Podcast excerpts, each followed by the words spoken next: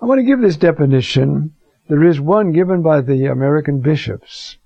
Uh, it's in a, it's in their minutes and all that, but it's also in a little book they put out called Springtime of the Church or something like that, But the American bishops give a definition of baptism in the Holy Spirit, which is very close to the one I'm going to give you right now. It's an awareness, you see, of the work of Christ, the presence of Christ. It isn't a, you know, like a walking with your head in the clouds. It's just an awareness, a place to go when you're fighting with sin, to let the love of Christ, the power of Christ, take over. This is, I mean, a grace of revelation by which the Holy Spirit reveals to the spirit of the believer the divine lordship of Jesus Christ, conferring personal and intimate faith knowledge of Him as Son of God, present in the heart of the believer and head over his body, the church.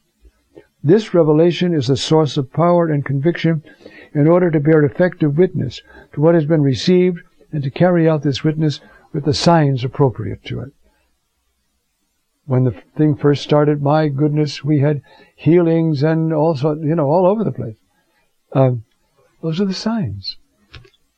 Uh, our Lord said, these are the signs which accompany the believers, right?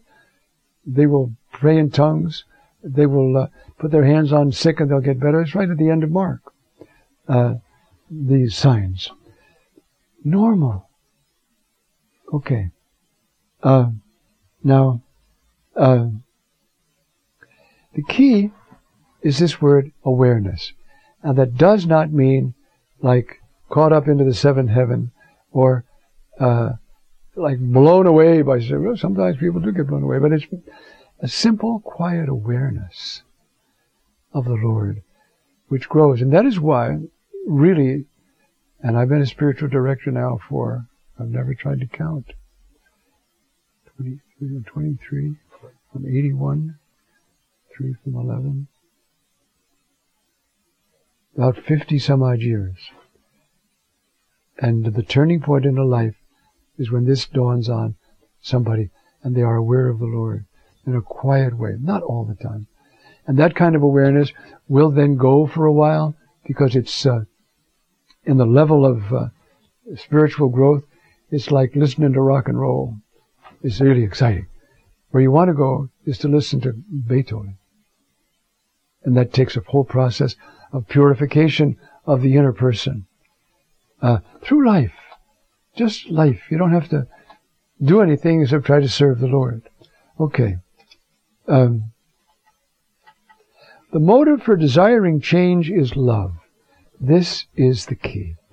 This is the way the Lord wins us over.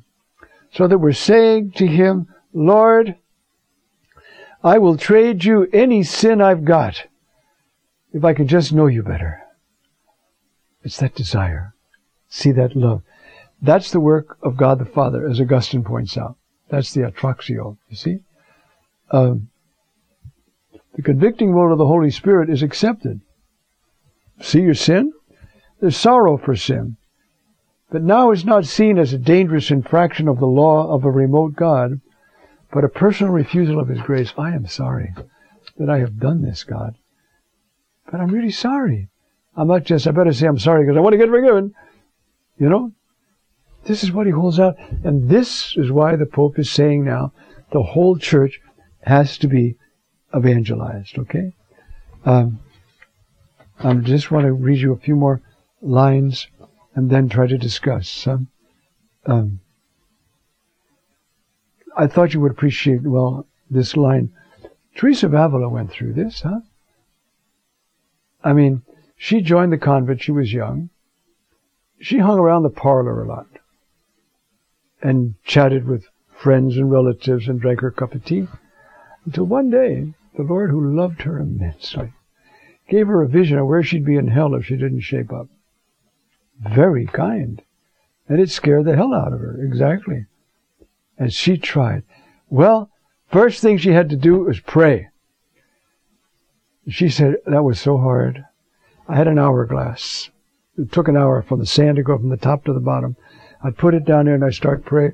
And I kept my, all the time I could hardly wait for that last grain of sand to go down. That's where she started. You see? But with that overcoming, that overwhelming vision, she had, she was conscious, you know. I gotta change. And little by little, why was that? So that she would never have any tickets on herself. If you read her life, her own autobiography, you know, there's anybody who just says it like it is, you know, it's, it's Teresa of Avila, you know. And that's why when she talks about her visions, her transforming union, it's still that same strong but humble person talking. God did all this. You know? In fact, the famous story, because he purified her and it hurt. She was riding in this cart, going from Carmel to Carmel to, to reform them. And she, the little horse donkey was dragging this cart. And he went through a brook. Right in the middle of the brook, the wheel came off and cut plunk. She fell right in the brook, in the water. The Lord showed up. She said, what, why did you let this happen? And he said, that's the way I treat my friends. She said, well, it's no wonder you have so few of them. But wouldn't you like to have that kind of intimacy with Jesus? Love him and be so flat out obedient to him that you can talk like a friend? Do you know how much he wants that? And these, you see, this teaching of Romans 6 is like baby steps. Let's get some of the sin out of our life so that we can do this. Uh, so, uh, I want to read you this passage from her life, chapter 39. Once when I was very restless and upset, unable to recollect myself, battling and striving, turning all the time in thought to things that were not perfect, and imagining that I was not as detached as I used to be, I was afraid, seeing how wicked I was, that the favors which the Lord granted me might be illusions. In short, my soul was in great darkness. While I was distressed in this way, the Lord began to speak to me and told me not to be troubled. The state in which I found myself would show me how miserable I should be if He withdrew from me. While we lived in the flesh, we are never safe. I was shown how well our time is spent in war, warring and struggling for such a prize, and it seemed to me that the Lord was sorry for us who live in the world. But he added, I was not to think myself forgotten, for he would never leave me though I myself must do all that lay in my power. This the Lord said to me tenderly and compassionately. Do you hear the realism of the Lord? Yeah, look, there's a lot of sin in your life, and it's going to cost something to get rid of it. But I will never leave you. I will never leave you. That is the power of the cross, you see. That is the power of baptism. And how it's assimilated, but it has to be conscious. So that means, you see, if we're not praying, it can never happen. Now, I know a lot of people, especially in the early days of this grace when the Lord poured it out. I forgot the numbers now. 100 and some, I forgot, 190, 280, I forgot, million Catholics have shared this grace, you see. I remember a friend of mine, he's an engineer, and he uh, went into the uh, hotel room, he was at a meeting of engineers, and he was in the hotel, and he opened up the Gideon Bible. And the text just hit him so hard. And he began to pray. And that was the beginning of his conversion, which was a very serious conversion. A man with ten kids, and he had to raise them all, with his wife, of course. But uh, boy, was he ever changed. Uh, and that's the one who said to his friend, you ought to pray. Oh, look, I'm, i belong to the parish council. You know, I, have told you the story before. And uh, you know, I'm a vice president at IBM, and I mean, I got things to do. And this first one said to the other, do me a favor, give me 15 minutes a day. He knew, see? So he did. A couple of months later, he saw me. Well, how's it going? He said, I'm praying an hour a day. He said, I thought you didn't have the time. The other one said, it got to be a hunger. You hear that attraction? The Lord pulls on us. The Lord pulls on us. Well, he hasn't done it to me yet. Stick it out. I promise you he will. I promise you he will. It's just that we try for a week and then we, ah, bag it. I'm not supposed to be a spiritual person. I got stuff to do. And that's a big illusion. And that's why this chapter 6, you see, is so powerful. Thanks be to God that you who were slave to sin with a capital S at one time, but you gave obedience from the heart to the pattern of teaching to which you were entrusted. You hear that? It doesn't say the pattern of teaching entrusted to you. The pattern of teaching being the gospel. No, you are entrusted to the gospel. Gospel, take care of this person. Let this person study you, be enlivened by you. You see? Uh, you were freed from sin, you became slaves to justice. I'm speaking now in human terms because of the weakness of your flesh, but it's a good illustration. You get it, okay? Just as you presented your members of slave to sin, to uncleanness, to lawlessness, for a life of lawless, lawlessness, no law, so now present your members as slaves to justice, for a life of holiness. For when you were slaves of sin, you were free in regard to justice.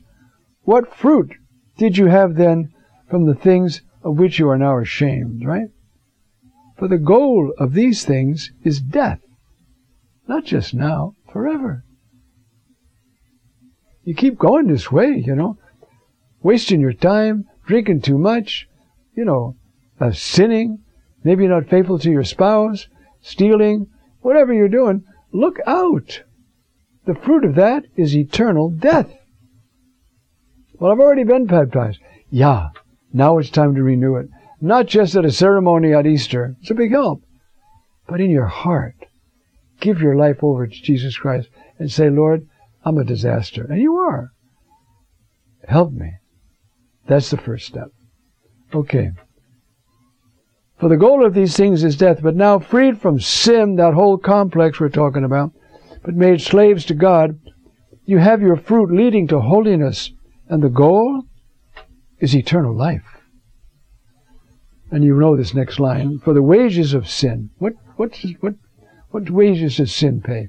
You want to hang around with sin, you'll get paid. What is that? Death.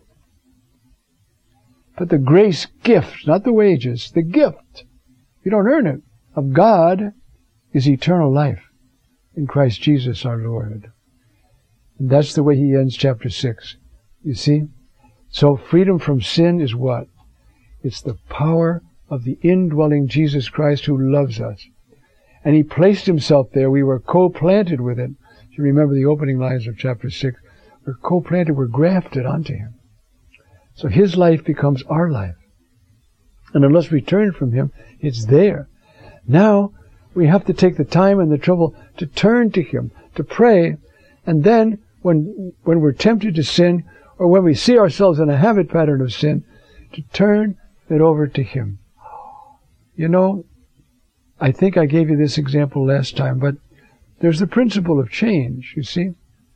If Right now, I'm sinning in the same way I was three or four or five months ago. There's something wrong. I should be changing.